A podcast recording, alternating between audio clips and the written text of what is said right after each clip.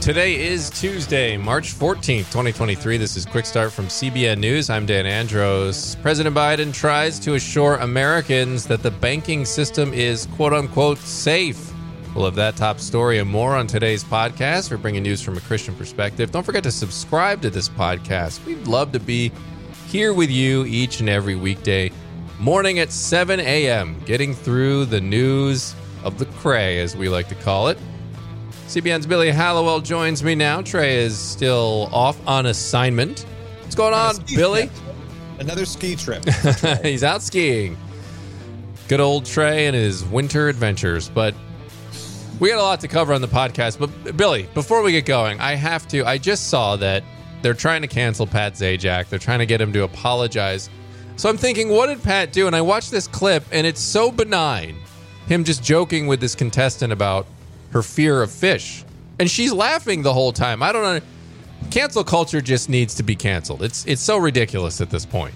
It really is. It, you know, it's the it's the opposite of gospel culture. But I often wonder with him if he's just like on the chopping block because people assume he believes a certain way or thinks a certain way, right? Right. He seems he strikes me as maybe a conservative. I don't know. Right. I yes, he has said some conservative sounding things, so that that definitely puts you in the path of the social media cancel tornado.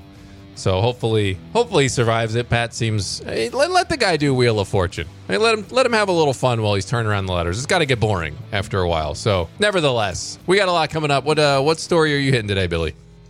Yeah, I'm going to be talking about this Christian organization serving the homeless out in Washington state. They are suing the state. They're suing state officials over some hiring uh, regulations. It's a it's a pretty interesting one. All right, looking forward to that. Also, we're going to be talking about this case in Florida uh, between the state there and um, the and some atheists over over a protest there. So we'll have the details on that on the main thing, but uh, we're going to get through the news here first in 90 seconds. And months after winning at the U.S. Supreme Court, Coach Joe Kennedy, who was a an assistant coach in high school in Washington State, he was fired for praying on the field after games. He has been reinstated. Coach Kennedy was punished, as I said, for praying on the field in games back in 2015. And he's a devout Christian, and he maintained that practice of going out to that 50 yard line after the games and kneeling in prayer. First Liberty says they are thrilled with the outcome. And President Biden said yesterday that, quote, Americans can rest assured that our banking system is safe. He said, Your deposits are safe. This was after the collapse of Silicon Valley Bank. He promised to do whatever is needed, quote unquote, to prevent any additional bank runs. So, meanwhile, some are criticizing the bank's hyper attention on what they're calling a woke agenda as a potential reason for the bank's failure. Florida Governor Ron DeSantis said this bank, they're so concerned with DEI and politics and all kinds of stuff. I think it's really diverted from them focusing on their core mission. Pointed out that until January of this year, while the person in charge of risk assessment in the UK allegedly prioritized pro diversity initiatives while neglecting their actual role can read about these stories and more over at cbnnews.com. Well, a lot happening. Good to see uh, Coach Kennedy reinstated there. After after that, I mean, we, we have a lot coming up on the podcast today, and as we always cover, when Christians are sort of maligned by uh, by different institutions or fired for their faith, and this was one of those instances where the the atheist pounced, and finally, I mean, here we are. That was 2015 almost eight years later, and he's finally been reinstated. Incredible. Well, yeah, it's it's incredible, but it's also disturbing, right? That it takes. I mean, we have a Mm-hmm. First Amendment, freedom to associate, and what I think is important to acknowledge in this case, if I remember all the details correctly, because we have covered this. You mentioned Yeah. all these years we've been on this story. You know, in the beginning, there were there were prayers going on in the locker room as well as on the field, and when this became an issue, Coach Kennedy, I believe, I want to make sure I'm correct here, but I believe I am. He stopped those things that were going on in the locker room, right? But but the 50 yard line prayer after a game where students could make a choice and their families could make a choice to either join him or not when he went to kneel and pray, that to me seems uncontroversial, right? Yeah. We we trust young people now, apparently in this country, to make all sorts of decisions for themselves on gender and all these other things. And we, are inserting all these things into school that shouldn't be there. And a voluntary prayer is the line in the sand for people. I mean, yeah. it's just, it's so bizarre that he had to fight as hard as he did um, to win this. It goes to that mindset that oftentimes these atheist activists complain about, which is really not shouldn't be a thing at all, which is any mention of gov of Christianity or faith at all in a public school setting is off limits. Like, oh no, no, you're not even allowed to talk about that. That is that is not at all what the founders were going for. Just evidenced by their own practices in government, in town halls, in opening up Congress. They all started with prayer. They didn't have any problem with God being mentioned or prayer happening, not even in the least. It's about establishing a mandatory government religion. That's right. what you couldn't do. It's not that you can't mention your religion anywhere in public grounds, but somehow that's where they've landed on it, and that's where all these fights keep happening. Well, and it's like every law is the basis of a re- of a religious tenet at some point, right? I mean, I think that's a whole other conversation, but you know, this idea that there can be no intermingling. You know, we talked on the show recently about New York City Mayor, you know, Eric Adams yeah. and his speech about his repeated speech on this now, talking about it. This is a major issue though, because I think we're watching, and you know what? Props to Eric Adams, regardless of what people think, that he was willing to go there because we're watching a culture that is desperately crumbling and falling apart and and people are falling apart and a big part of the reason why is that we're not being honest about the need for faith and truth in people's lives and so you know we we've put people in schools where we tell kids, hey, you know what, you don't really matter. You were an accident. None of this has any sort of creator that kicked it into high gear. It's just all a mistake. And we expect them to be normal, well adjusted people, right? And it's like, no, that that doesn't really work that way. So yeah, I I just can't believe it took a Supreme Court case to affirm what we already knew to be true in the First Amendment. Yeah. Yeah, absolutely. And uh, that's a good point about you keep feeding people a message of essentially that boils down to hopelessness, purposelessness, because there is nothing in their worldview beyond the material here. So that that's a depressing view, and you'll see a lot of the famed atheist um, philosophers in history usually ended up with some sort of depression, even suicide, because they realized the implication of their own worldview, which was dust to dust, ash to ash. You know that we're that we're nothing ultimately. We're just matter in motion and we don't have any deeper meaning. And I, that's just going to lead to despair and to, you know, sadness, really. And it's the Christian worldview and the Christian faith that gives you a hope beyond what we see here. So, anyway, moving on here to our next story, and it's kind of related to the coach Joe story in a way. There is a Christian organization that's been serving the homeless uh, in Washington, actually, same similar area as Coach Joe. Uh, but they're trying to protect their constitutional right to hire employees who share the same religious beliefs. According to the Alliance Defending Freedom, uh, a conservative legal firm, and this fight is ongoing. So, what, what's going on here with this one, Billy? Yeah, so this one is very, very strange for a lot of reasons. We've seen this repeated push by the government to try and ensure that that a business doesn't reject people based on a, a, a series of things, their religion, based on their sexuality, right? When it comes to hiring practices. So, and look, this is a well-intentioned policy, actually, um, in, in many ways, right? You're, you're trying to make sure that people aren't getting rooted out of, of a position, that that you're not discriminating against somebody in hiring practices. But this becomes a real problem when that ideology is applied even to Christian businesses, right? If you're a Christian business owner and you're trying to operate in, in a certain way, um, but really in this case that we're talking about here, this is the Yakima Union Gospel Mission. It's a Christ centered homeless shelter. So this is a nonprofit organization. For 86 years, they've been providing medical supplies, meals, shelter. You know, it's a homelessness shelter, recovery programs, and, and all sorts of other things to people in need.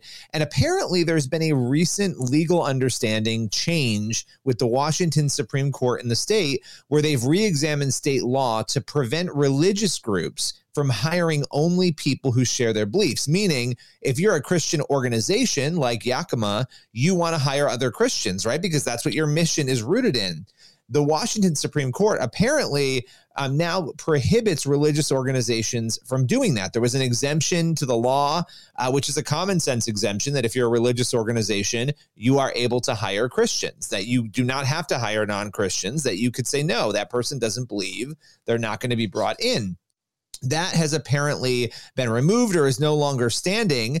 And so there are a lot of organizations that are afraid. And Yakima, um, they have found themselves in a position where they feel, according to CEO Mike Johnson, that they need to sue over this, that they wanted to take legal action with ADF and they partnered up with ADF um, to essentially go after the government officials in the state to get clarity um, on the fact that they want to be able to hire believers. And I will tell you, what's really interesting about this, according to Mike Johnson, the CEO, he said that once that understanding, that newfound understanding came on the books, they ended up starting to get applications. They had two open positions that were very volatile. They started getting phone calls. He mentioned a threat. You know, it, once this was sort of on the books that they had to hire everybody, they started getting people who would say, I don't believe in God. I think that religion is brainwashing, but hey, I want to work for you. Right. Mm. Um, knows it's it seemed like there was a little bit of trolling going on so they actually pulled their employment opportunities down um, and and they weren't hiring for those positions even though they needed to so their actual mission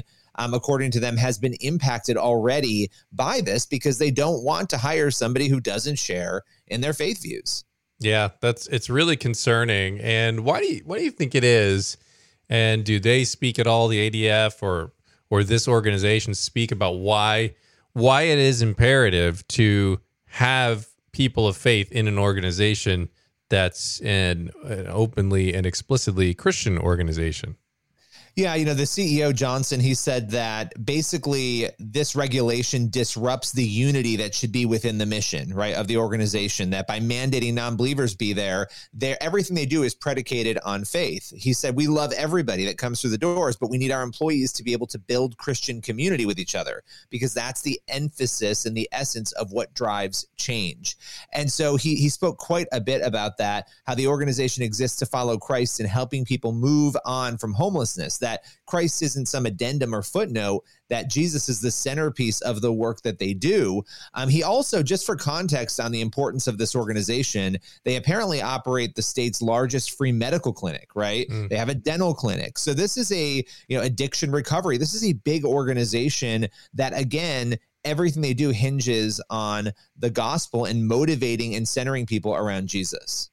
Very interesting indeed. And again, like I said, certainly something Christians need to be keeping their eyes on because these these are the sorts of things when they happen, it's the slow drip away from having your ability um, to really have your freedom of religion and your expression and how you um, eh, want to run things, especially from a Christian organization perspective. Here in America, you don't want to lose that ability. These are these these are the times you got to hold firm to these um, values and these these rights, really, so that we don't lose them. But what are they what are they hoping to accomplish here as they uh, continue to fight?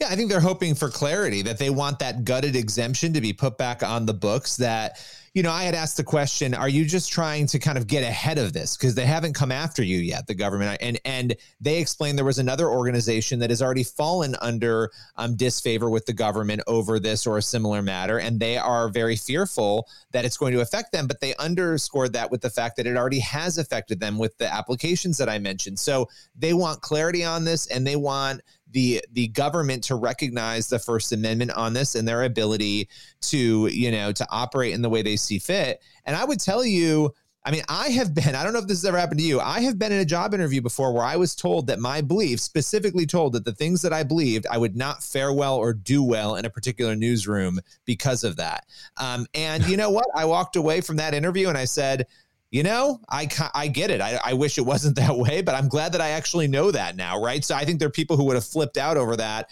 and sued over it. But I think you know certain organizations operate the way they operate, and in this case, it's key to what these people do. Yeah, Indeed. And it's I, really, I feel like we're at a time now, Billy, where there's this comfort level with people who have a disdain for Christianity. Whereas previously, people in positions of power, like whatever place that was you interviewed at, would kind of understand that the majority of people identify as Christians in America. And so they wouldn't really openly express views like that. But it feels like there's been a shift in recent years where no, it's okay to now openly dangle attempts to take away religious freedoms and to to undermine them and to ca- to call out and say that Christianity is this cancer or harm on society. It, it just feels like there's more of a comfort level with that now. Oh, absolutely. And I think we're going to see it become even more comfortable, right? Because young people in particular are not are not faithful. They're curious, but they haven't been introduced to the gospel. And so th- these are what were mainstream concepts and beliefs for in, in a unified society, even if it was only nominally. Um, those things have evap- evaporated, and so yeah. it's all very foreign to people now. I think we're gonna. I think that the terrain is going to get much rougher as we go. Mm. All right. Well, appreciate you bringing that story there. We'll certainly keep an eye on it going forward to see what the results are of it, how it pans out, uh, this uh, legal action there that they're taking. So appreciate you bringing that one. We're going to head over to the main thing now. And Justin Butterfield is an attorney at First Liberty Institute. And he stopped by to talk with Billy today and explain why he believes atheists will ultimately lose this ongoing legal feud with a Florida city over a prayer vigil. And so he spoke with Billy, as I mentioned, for today's main thing. There's an interesting case out of Florida. The Supreme Court recently decided to not hear this case, and that has led to a lot of speculation about the fact that maybe the atheists involved in this case won some sort of victory. Now, the case is centered on a, an event, a prayer vigil that unfolded back in 2014 after a, a shooting that injured children. Let's just dig right into this was this a big victory for atheists with the fact that the Supreme Court declined to hear the case? No, it wasn't. The Supreme Court said that we're not really at the position yet to decide um, how how certain aspects of the the constitutional protections for religious liberty apply in this case yet, um, because the original case was decided before major Supreme Court opinions that came out last year, like Kennedy versus Bremerton School District, that that really um, clarified what the Establishment Clause means. And what the Supreme Court said in this case was, okay, the 11th Circuit is sending this back to the lower court to reconsider in light of those cases. The Supreme Court's not ready to jump into this yet. So the Supreme Court's just saying we're we're looking at it, we have our eyes on it. We're not going to jump in yet. It's not time for that yet but it's certainly not a victory for for the atheists in this matter. Well, it's helpful to have you explain that because one of the narratives in some outlets has been that this was a you know a victory to them. I think understanding that this is a very complicated case that wasn't quite where it needed to be in order for it to be taken up um, helps put it in context. But let's get into why the atheists in this case are actually suing. You know, this case again, it goes back to 2014. There was this prayer vigil event. Can you take us through some of what happened that led to these atheists saying we need to sue over this? Sure. So, following uh, a tragic shooting in Ocala, Florida, some of the community's religious leaders came to the, the police chief and said, We would like to have a, a community prayer vigil for, for the victims. Uh, the police chief agreed. He posted an invite on, on the, the um, police department's Facebook page saying, Hey, there's this prayer vigil. You know, if you want to come out, feel free to come out. Um, some of the police chaplains uh, participated. Um, the police chaplains and the, the community's religious leaders were praying, they were singing. Um, it, it, was a prayer vigil.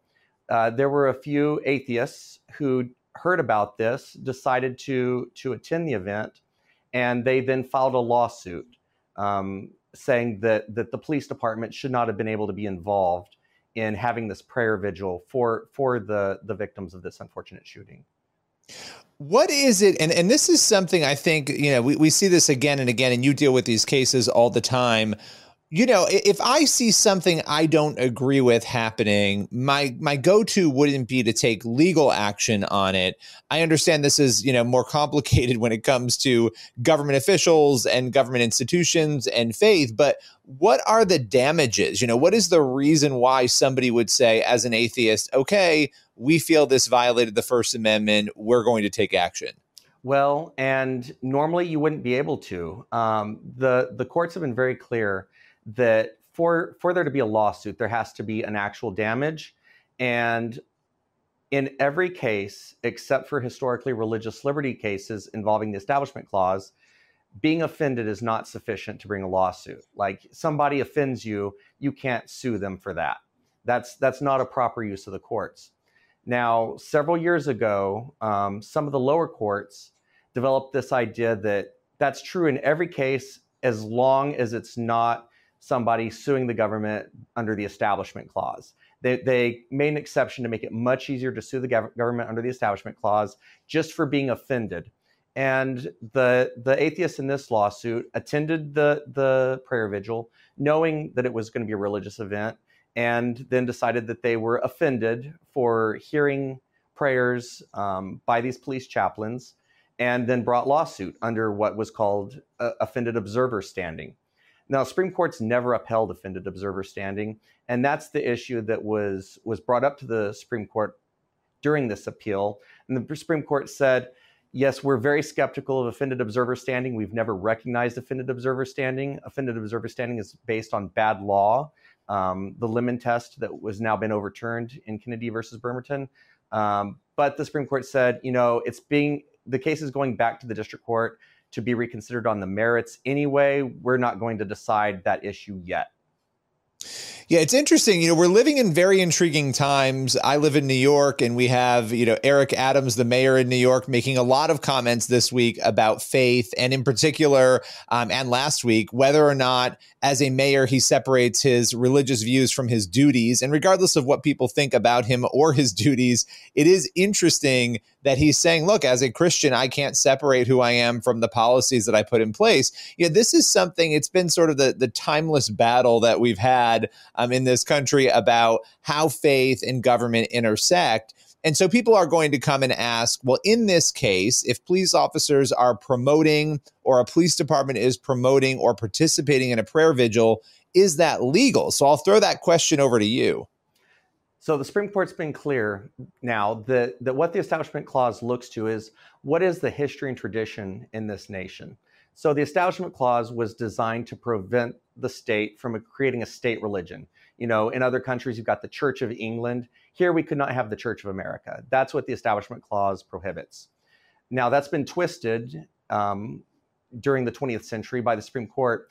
And last year in Kennedy versus Bremerton, the Supreme Court said, no, that was not what the Establishment Clause was ever meant to do. If you want to understand the Establishment Clause, look to what the founders did with it. What did they say about it? What is the history of our nation's understanding of the relationship between faith and government? And quite frankly, this country has a long and varied history of, of government participating with religious uh, communities in this country. So the idea that the Ocala Police Department would would allow their chaplains to to pray along with the community's religious leaders after this shooting. That that is exactly the sort of thing that the founders would have would have never understood to violate the establishment clause. That that fits in with the history and tradition of faith in our country and that means it's permissible under the establishment clause. So I think I know what you're going to say here, but as we round out to a close, what do you think happens with this case next? I think that ultimately the city is going to prevail. That that either the district court or the 11th Circuit or ultimately the Supreme Court, if if they have to, will say no. This is this does fit within our understanding of the Establishment Clause. This is not the equivalent of creating a state religion. This is this is a a welcome participation of, of government officials with religious communities in their town to come together after this tragic event and support each other. And that that's that is the best of American tradition. Well, Justin, I appreciate you taking the time today to break this story down. Thanks for joining us. Well, thank you for having me. All right, Billy, thanks for that conversation there. Really appreciate it. That leaves us with time for one last thing on the podcast today. And I want to take a look at Luke chapter 10, verses 25 through 37. I'm not going to read the whole thing, but you, you know the story. It's the parable of the Good Samaritan. I just, there's so much. My pastor just went through this. And so I just wanted to touch on it briefly. But of course, you know, you have this man, the lawyer, he's, he's putting Jesus to the test. And he says, Teacher, what shall I do to inherit life? And so, you know, you know the whole story. He goes through it. And of course, the Samaritan is, you know, the Israelites did not regard at all highly. Samaritans did not like them. So he that the Samaritan is sort of the hero of this story who loves his neighbor. And so uh, I just think it's interesting to look at how people just wanted to put Jesus to the test. They're always trying to trap him. And Jesus always had these responses that just left people speechless. You see at the end of this, it just ends with saying, Now go and do likewise. And there's no response from it. There's no witty response. It's like you can just see it's like a mic drop moment. But um, once again, Jesus shows us the way. Yeah, I, and I love that. Right, that the way that he made people think and process through storytelling mm-hmm. is really incredible um, because it's through those stories that you can really relate and understand. Obviously, as readers now looking back, but the people he's speaking to, you just imagine their face dropping when they realize that they've been that they've been owned. You know, yeah. by Jesus. Yeah. Well, yeah, and and then just the fact that Jesus is is kind of rebuking the, the legalists and the ones who are super tied to the law and then showing the heart of God and what it's really all about. And I think that's something we can draw from these is seeing the heart of God and seeing what he really values. And it's loving not just our neighbor as ourselves, but going above and beyond as the Samaritan did. So uh, that's all the time we have for today. Lord willing, in that creek don't rise. We'll be back here tomorrow with more. God bless. See you then.